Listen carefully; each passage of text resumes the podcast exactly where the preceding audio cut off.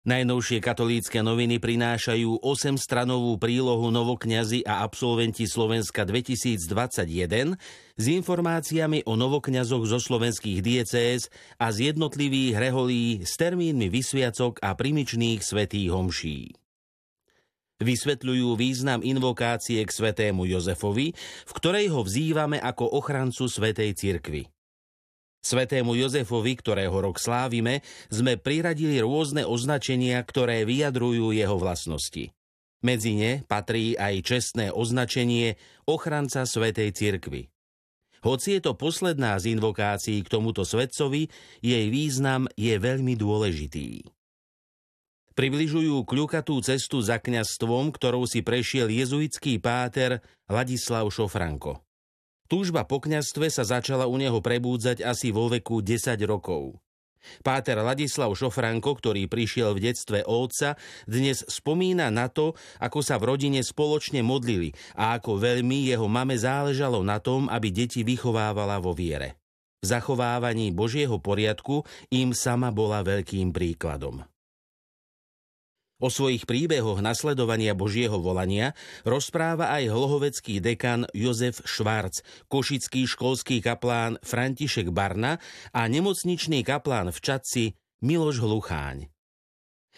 Predstavujú príbeh 92-ročného albánskeho kardinála, ktorý dojal k slzám aj pápeža Františka. Kardinál Ernest Simony pochádza z Albánska, aktuálne žije vo Florencii a nedávno oslávil 65 rokov kňastva. Približujú, ako matka s dcérou cez Mary's Meals menia život detí. Za dva roky pomohli Slováci prostredníctvom charitatívneho diela Mary's Meals zabezpečiť neuveriteľných 5,5 milióna porcií jedla v škole deťom žijúcim v extrémnej chudobe vo svete.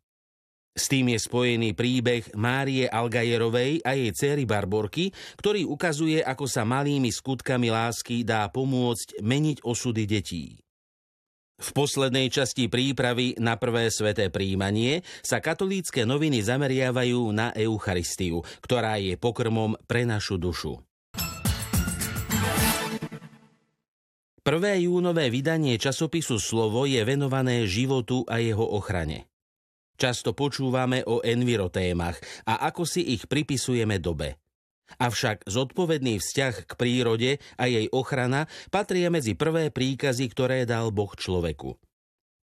V rozhovore Ivana Trbolová ukazuje, ako sa dá byť šetrný k prírode aj v súčasnej dobe, napríklad aj pri výstavbe rodinného domu. V slove pre rodinu Peter Lazorík dáva niekoľko typov, ako sa má rodina postaviť ku konzumnej spoločnosti a tým prispieť k ochrane životného prostredia. Po premenení sa v grécko-slovanskej liturgii spieva hymnus Dôstojné je, čo je aj pomenovanie pre jednu z ruských ikon. A na záver v udalosti sa časopis venuje netradičnému dňu rodiny, ktorý prebehol v Košiciach – na príprave ktorého participovali aj mnohí grécko-katolícky kňazi. V júnovom čísle novín Slovo Plus nadviazala redakcia na tohtoročnú tému Dňa rodiny. Čo znamená byť prítomným otcom? Na názor sa redakcia pýtala aj detí, ktoré svojimi kresbami spestrili obálku i obsah novín.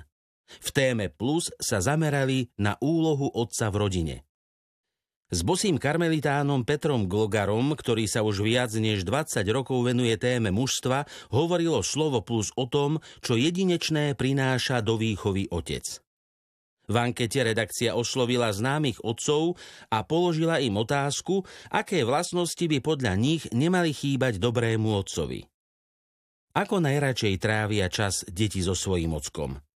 Odpovede detí sú ukryté v kreatívnych a úprimných ilustráciách. Slovo plus prináša aj typy na 10 vecí, ktoré môže otec odovzdať svojim deťom. Čitatelia v novinách nájdu aj zaujímavý rozhovor s kňazom, ktorého mnohí spoznali cez koronakrízu prostredníctvom kanála Farataxi. Farár Andrej Kalamen prezradil viac o spolupráci s lajkmi v jeho farnosti, ale aj o úlohe cirkevného sudcu a advokáta. Špeciál Plus prináša 10 otázok a odpovedí o anieloch. Redakcia vybrala aj niekoľko príbehov zo svätého písma, vďaka ktorým môžeme lepšie pochopiť, ako anieli, hoci nenápadne, ovplyvňujú naše životy i chod celých dejín. V novinách nájdete aj naše stále rubriky Manželom plus, Rodičom plus, rubriku Živá církev a kultúra.